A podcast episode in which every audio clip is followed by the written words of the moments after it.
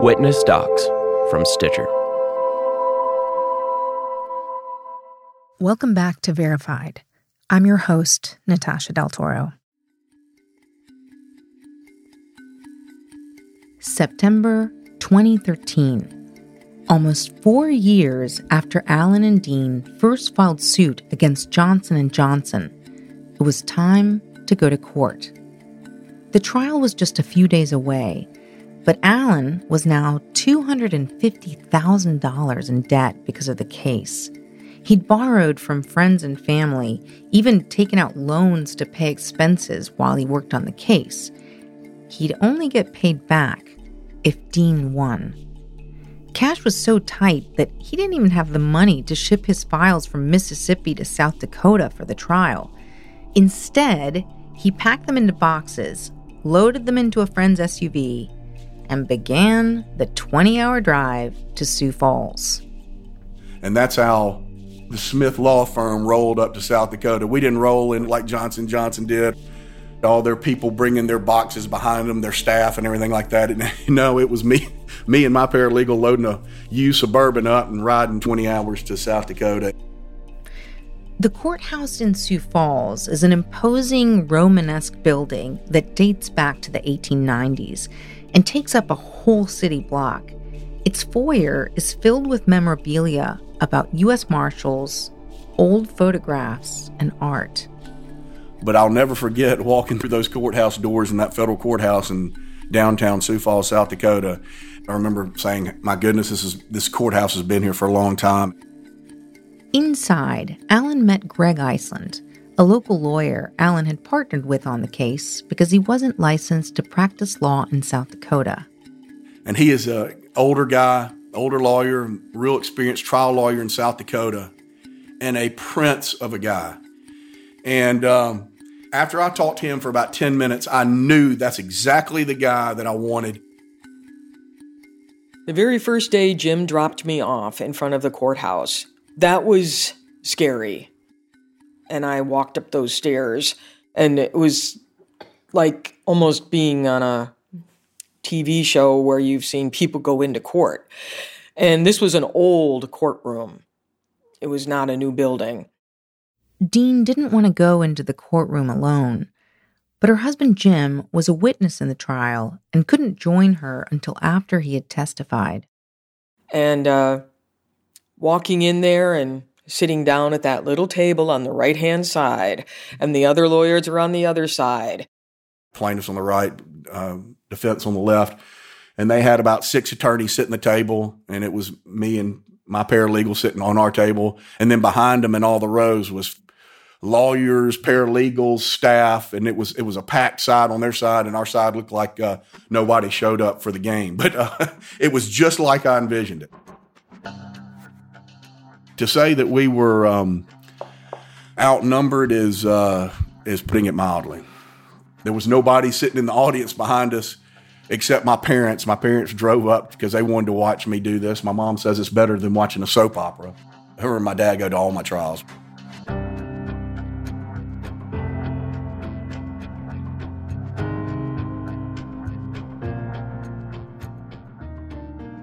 Christina Wilcox also walked into court that day, called to serve as a juror on the case.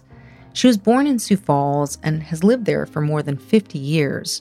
She married in her first year of college and then worked at Citibank while raising two boys. This was her first time on jury duty, and Christina had learned just enough to make her realize what a big deal this case was. Oh my goodness, it's just it's overwhelming. This is a big thing. We're talking Johnson and Johnson. Oh my gosh, this poor lady. You know, and then in my mind, I remember my own personal struggles through my cancer. Christina was treated for lymphoma a decade earlier, but she tried not to let that sway her as she listened to opening arguments. They start to give you the background of the case, what had happened, what started, how Deane met her lawyer, how those two worked together to get to where we were at. The representative Johnson and Johnson had explained why they were there too, to assure us of all the testing that had been done in the past that their product is safe to use. After the opening statements, it was time to call witnesses. Allen got to make his case to the jury first, and one of the first experts he called to the stand was Dr. Cramer, the scientist who determined that the talc found in Deane's ovarian tissue caused her cancer. Cramer told the jury about his decades of research on the link between talc and cancer. He explained how talc enters the body, how the body responds, and then how cancer develops. According to Cramer, it starts with inflammation, which is how your immune system responds to an irritant. Talc is a potent inflammatory agent. Talc on the perineum will get into the vagina Talc in the vagina will get into the endometrial cavity. Talc in the endometrial cavity will get into the fallopian tubes. And you see reactions to the talc in the fallopian tube. That's after it's damaged the DNA in the uh, fallopian tube tissue or the ovarian tissue. Cramer's takeaway? That chronic inflammation can cause DNA damage and lead to cancer and talc was the cause of chronic inflammation in Deane Berg's ovaries. Cramer also described research that he'd done back in 1999, which estimated that one out of every 10 cases of ovarian cancer could have been caused by exposure to talc. About 22,000 women are diagnosed with ovarian cancer each year. So, by his math, about 2,200 of those cases could be attributed to talc use. Deane sat there quietly listening to all of this, and it was hitting close to home. At certain points in the testimony, images of Deane's ovarian tissue, blown up under a microscope, were displayed on huge screens for the jury. They looked more like abstract paintings than an identifiable piece of her, but still, it was tough for her to see that such a private part of her had become so public. It was kind of shocking for myself to have to sit there and look up on the screen and see my own ovarian tissue in front of everyone in this courtroom and uh, see the talcum powder particles in it, knowing that that was the cancer causing agent. And um, it wasn't easy. There were times when I would sit there trying to fight back tears at the table, trying not to show any type of emotion at all. But believe me, it was hard. There were times I really wanted to break down crying because it was like, this is what did it to me. When it was finally Deane's turn to testify, she told the jury about her diagnosis and treatment, how the cancer had affected her life. And that is pretty scary when you get up there and you got to take the oath and you're sitting next to this judge and everyone in the courtroom's looking at you. And suddenly their lawyer comes up to you and starts asking you these questions. Allen had her describe her talc use over 30 years in great detail where she used, why she used. She answered question after question about her diagnosis of ovarian cancer, her two surgeries, and her chemotherapy. And the eyes that some of those lawyers had, too, it was just glaring. And it really puts you on the defense. Johnson & Johnson's lawyers suggested that since Deane's cancer had been in remission for more than 5 years, it was unlikely it would come back. She responded that she'd seen patients whose cancer returned after 15 years of remission. And then it got to the point finally where the testimony was over with. And instead of waiting to get discharged from the stand, I forgot. I stood up and started to walk off. The judge goes, Stop! You're not discharged yet, or whatever they call it from the stand. Oh, I'm sorry. I went back. I felt so embarrassed, but I was so nervous up there that it was like I wasn't thinking. I just wanted to get off that chair because it, you felt like you were on the electric chair. Everybody was looking at you, and you know, no matter what you said, every word counted.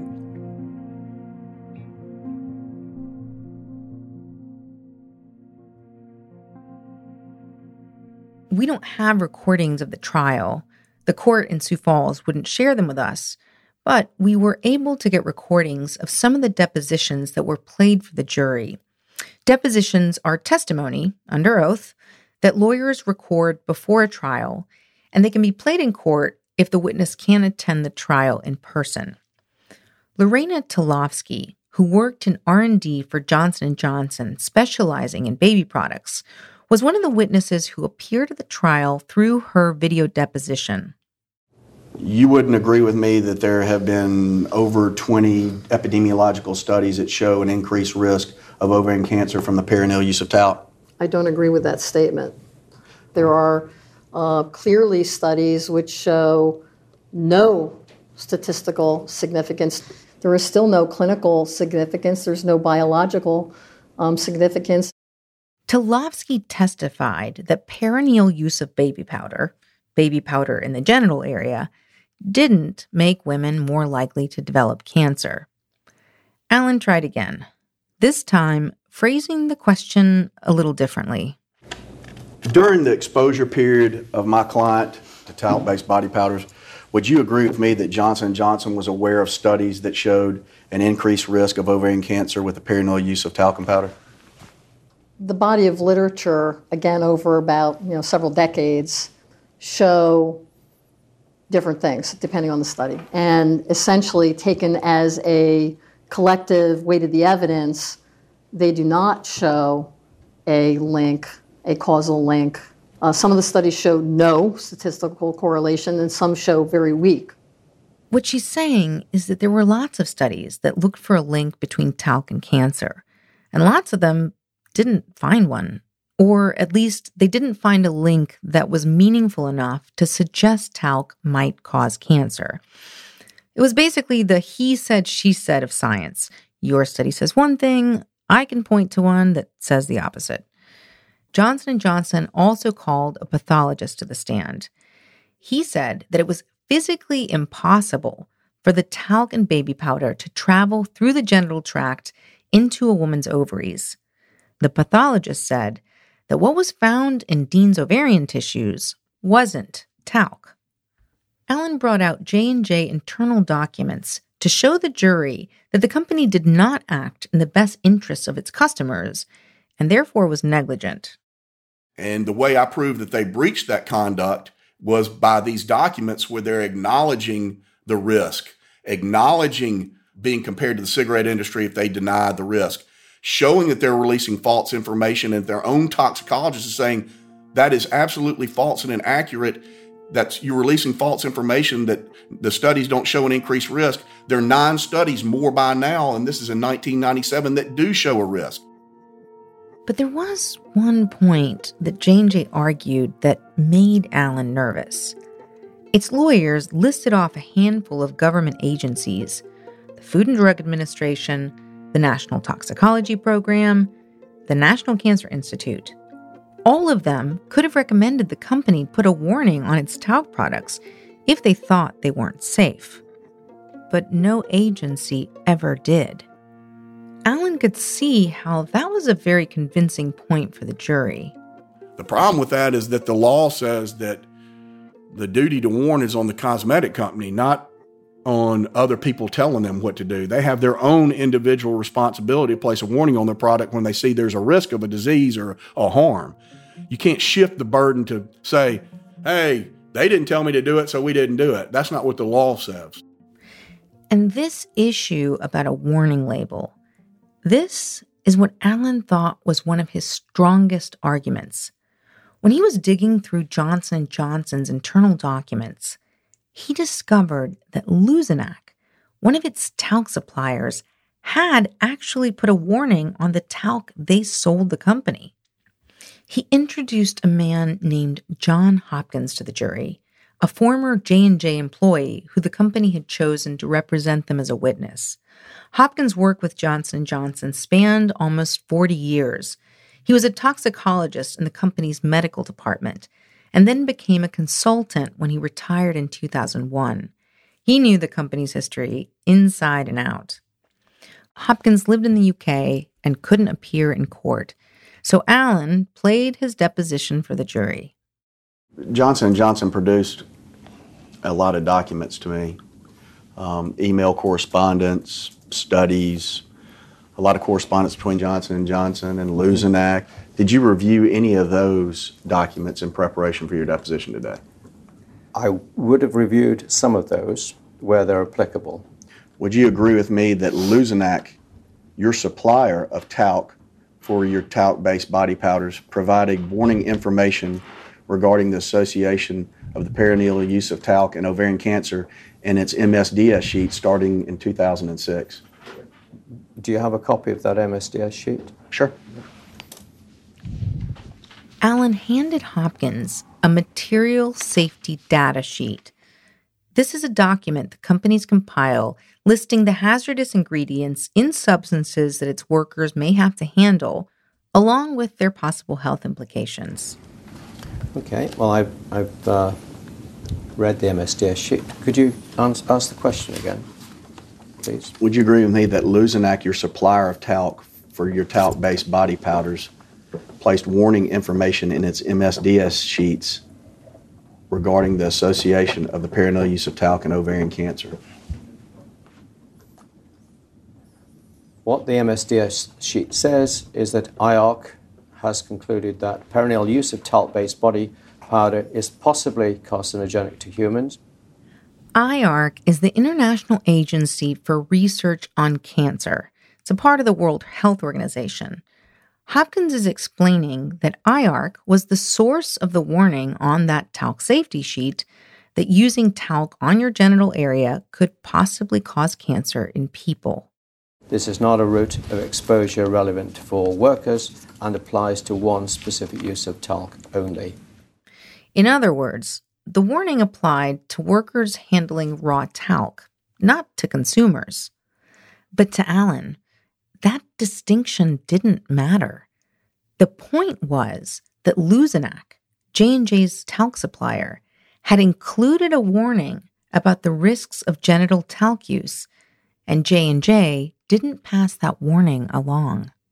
Would you agree with me that that same information is not does not appear on any Johnson Johnson talc-based body powder? I would agree with you. Okay, thank you, Doctor. Would you agree with me that ovarian cancer is a potential hazard associated with the perineal use of talc-based body powders? Rephrase the question again. Sure. Would I? Would you agree with me that ovarian cancer is a potential hazard associated with the perineal use of talc-based body powders? No, I would not agree with you.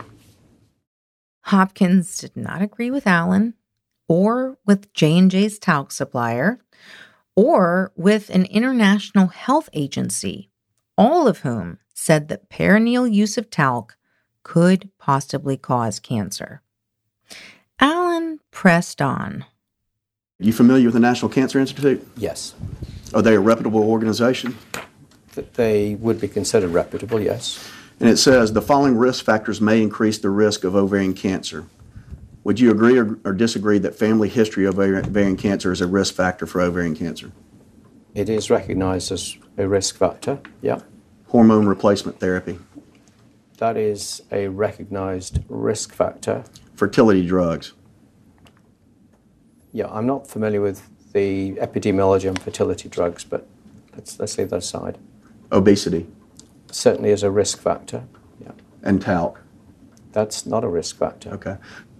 Would you disagree with the National In- Cancer Institute if they say talc may increase the risk of ovarian cancer? I would disagree. Allen continued to ask Hopkins about study after study and numerous other warnings linking talc and cancer. But Hopkins disagreed with them all. And despite all of that that's gone on in 30 years, Johnson & Johnson has chosen not to place any warning information on its talc-based body powders regarding ovarian cancer. Is that correct? What you've listed are opinions, and many of those are not scientifically valid or have been validated and have not been tested appropriately. Part of the scientific process is to take a note of all the literature, to seek the truth, to review it. Once that information is pulled together, then an opinion can be made.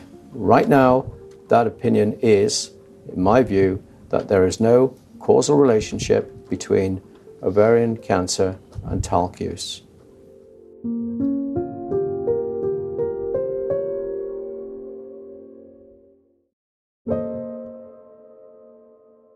After eight days of evidence and testimony, it was time for the jurors to make their decision.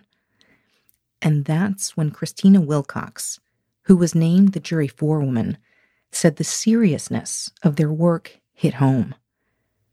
As the forewoman, she communicates with the jury on behalf of the judge, makes sure the jurors understand the deliberation process, and announces the verdict. She's the spokesperson for the jury. So when the judge says, now it's your time to deliberate and come with, with a decision, that for me personally was just, wow, this is it. This is big. We got to do something.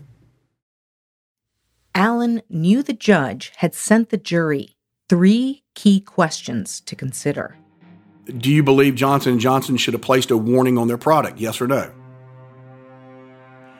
Question number 2.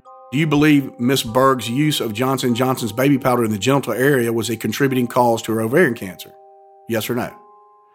Number 3, award of actual damages or, or economic damages, that being her medical bills cost that we put in that was like a hundred or two hundred thousand dollars. And then you had award for compensatory damages or those damages to compensate her for her pain and suffering and her surgery and her worry about recurrence of cancer and things like that. While the jury deliberated, Deane and her husband Jim tried to keep busy. They went for a walk and then to a restaurant for lunch. Then they came back to the courthouse and waited. After a few hours, the jury sent some questions to the judge. They wanted to know the definition of the word defective. They also wanted to see a bottle of baby powder to read the instructions. They asked who got punitive damages if they were awarded. And then they asked what should they do if they could not come to a unanimous decision? That question really rattled Allen. You know, in state courts, if I get nine out of 12 people, they can return a verdict for me. In federal court, all 12 people have to agree for a verdict. Deane was worried about how long everything was taking. It took hours that first day, and we all waited and waited and waited, and there was nothing that came back from the jury room. They were all in there deliberating. And finally, the judge calls us all back into court again, and she says the jury is hung right now. Uh, so she said, I'm going to talk with them and see if we can get some type of decision made. So we had to come back the next day.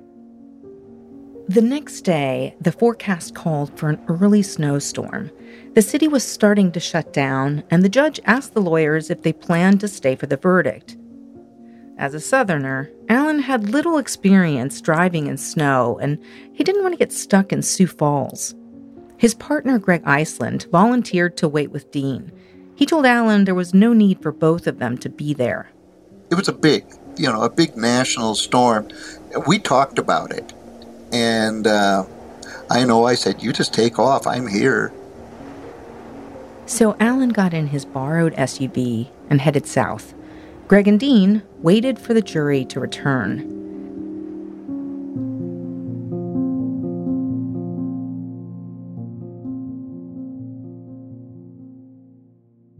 That afternoon, after a day and a half of deliberations, the jury finally sent a note to the judge that they had reached a decision. Greg Eiesland had knots in his stomach as everyone filed back into the courtroom. A day and a half, that's unusual for a jury. Most, uh, you know, if you're in, uh, you always hear in criminal cases, well, they were out two, three days. Well, the person was charged with 15 different counts or something like that. And so the jury had to go through all types of things. Here we were work, t- talking about strict liability or negligence. And uh, typically a jury is never out a day and a half on when you have just two issues uh, to take care of. So yeah, I was nervous. That last day, Johnson and Johnson's lawyers, other side with their notebooks, they were smiling ear to ear. They had figured they had won this case and there was no problem. So the jury walks in and handed the verdict to the judge. The judge read the verdict to herself. Deane watched closely. And she glanced it over and kind of had a, an expression on her face of kind of shock that she was kind of surprised about something that was on the, the paper. On the first question, strict liability for failure to warn of a danger, the jury ruled in favor of Johnson & Johnson.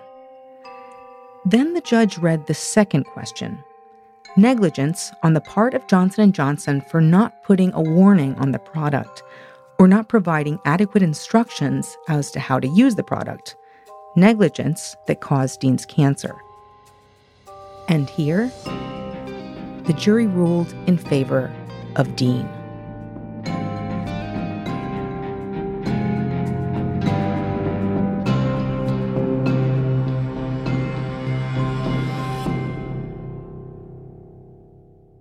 On Oops the Podcast, join me, comedian Giulio Gallerati, as I examine everyday life, the mistakes, the bad decisions, the goals, the jokes, the social engagements, and all things in between. I'm joined every week by producer and personal confidant Ryan Lynch, various other comedians for witty, candid, and intoxicating conversation. Our listeners love Oops for sophisticated banter, aka your mom could listen, and many feel like they're in the room with us chopping it up with old pals. You can find every episode of the show on Apple Podcasts, Spotify, or YouTube. Well, then the courtroom went silent. And I looked over and the Johnson and Johnson lawyers' faces suddenly stopped smiling. Notebooks slammed shut and it was very quiet. And then damages? None. That meant no money for Deane. And I sat there as we were all standing up in the courtroom and I said, That's weird. No damages? And yet they're guilty?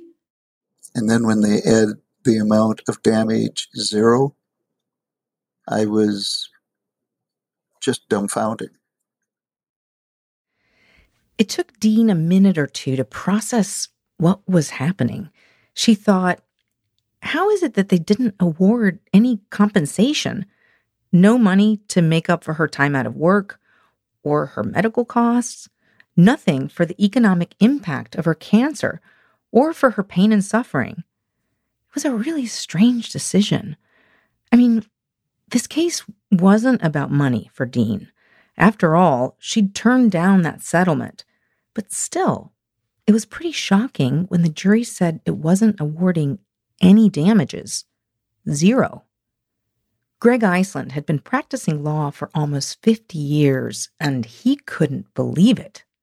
I've never seen such a thing or heard such a thing that they're found negligent, that they caused the damage, but that the damage was zero.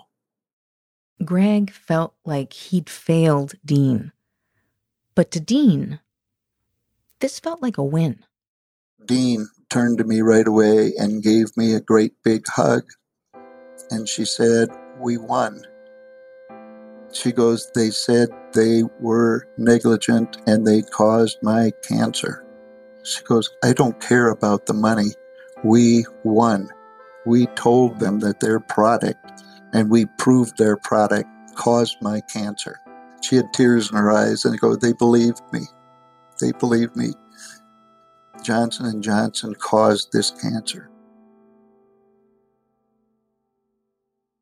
Christina Wilcox says she and her fellow jurors spent a lot of time talking about the question of whether J&J should have put a warning label on their talc products. If you knew it, why didn't you put that on? And that was going on even years and years ago that they knew. Even though they're still trying to deny that this any it could ever happen, you know, because they test their products. Still do it. Just do it. why wouldn't you do that for the public? Why wouldn't you do that to consumers for their safety, for their health? And the lack of damages for Deane? Well, Christina Wilcox says the jury was just plain confused about the judge's instructions. A lot of us did not like the instructions and how the verbiage and everything was worded, and when it came to our decision making. Because we didn't know that there would be two separate questions into one question. Just wishing we could have given her money, but we don't know if we did the right thing or not because of how everything was worded. It was a very confusing thing for us. I have to say, I read those key questions given to the jury and the judge's instructions, and I had trouble understanding them too. Christina says the jury thought because they split the questions, one in favor of J&J and one against, that they weren't allowed to award Deane any damages. We reached out to several other members of the jury to confirm her account, but didn't hear back. And the jury all walked by us as they were leaving. Nobody looked at me, nobody said a word. I just kept stoic. For the first time, a jury found J&J negligent for not warning consumers about talc and that this negligence caused a woman's cancer. And yet, J&J received no punishment, no penalty or cost for that negligence. There was no money for Deane, nothing to repay the debt Allen had incurred working on the case or compensate him for his time. And quickly, the lawyers from Johnson and Johnson's side left fast. They just took off from that courtroom. There was not one look at me. They just looked like they had this face on like, "Oh my gosh. Now what?" Johnson and Johnson lawyers didn't talk to anyone as they left the courtroom. Not even a local journalist who asked how they felt about the trial's outcome. Allen heard the news 3 hours into his drive south. Greg Eiesland called him and said, "We won one count." But no money. It was just a little confusing and so everybody's kind of baffled and it was just kind of a weird feeling. I, you know, I just didn't. I was happy and relieved, but I was disappointed. What, actually just happened? I mean, nobody, you know, it was kind of like, what, what, what, what just happened here? And as I stepped away from it for a few days and a, and a week or so, I realized the magnitude of what I what I, what he accomplished. The jury in the one of the most conservative states in the country unanimously determined that Johnson and Johnson should put a warning on their product and that their product was a cause of my client's ovarian cancer. That is huge, huge, huge. So now Miss Berg is going to be able to let the public know because the trial and all the documents and everything that was filed is on Pacer. It's on the federal website for the world to see. And that was Deane's real victory. From a legal perspective, a jury had said that J&J's powder had caused her ovarian cancer. And that verdict essentially gave Deane a giant megaphone she could use to warn other women. I started getting telephone calls from different newspapers wanting to do interviews. I got a call from the doctor's show in LA. I flew out there and did a show on it. I was pleased in a sense because it was like even though I didn't get any damages or anything for this, the word was out there. And because of that reason, Johnson and Johnson had to face up to this. They had to defend themselves in more trials. And there was going to be more and more research done on this.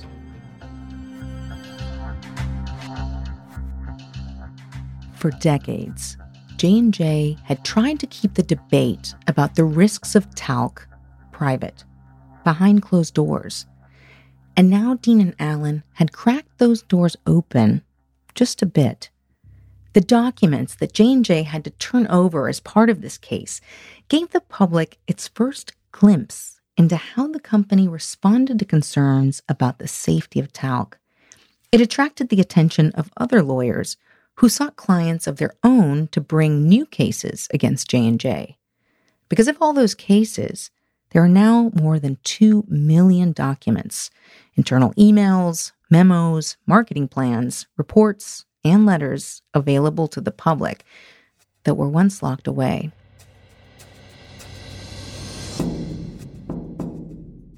Next time on Verified, we shine a spotlight on that evidence, tracing J&J's long battle to keep baby powder on store shelves with no warning and to protect the image of safety that was the hallmark of their entire brand. How can I put it? I acted like a little bit of a firefighter for, for, for Johnson & Johnson. If there was a sample that had been vilified by somebody, then they would normally say, you know, would you look at this just to check that out? Stay with us. Dust Up, our second season of Verified, is reported by Sandra Bartlett and Jim Morris. It's written and produced by me, Natasha Del Toro, Sandra Bartlett, Tracy Samuelson, Suzanne Reber, and senior producer Dan Bloom. Additional production by Grant Hill and Claire Rawlinson. Our editors are Peter Clowney, Tracy Samuelson, and Ellen Weiss. Engineering by Casey Holford and Dan Bloom. Our theme and original music are by Allison Leighton Brown. Special thanks to the many women and men who spoke with us on and off the microphone about this story, which spans decades. Verified is created by Suzanne Reber and executive produced by Suzanne Reber, Ellen Weiss, Peter Clowney, and Chris Bannon. The show is produced by the Scripps Washington Bureau in collaboration with Witness Docs, a Stitcher network. If you want to listen to early releases of our verified episodes, sign up for Stitcher Premium at StitcherPremium.com. You can use promo code WITNESS for one month free. There's so much for you to discover about this story and what's coming up on the show. You can find us on Twitter at Veripod and at VerifiedPod on Instagram and Facebook. And if you have a story to tell us, send us a voicemail or an email to verifiedpod at Stitcher.com. If you like the show and believe in this kind of storytelling, please give us a five star review on Apple Podcasts. It'll help more people discover Verified. Thanks for listening.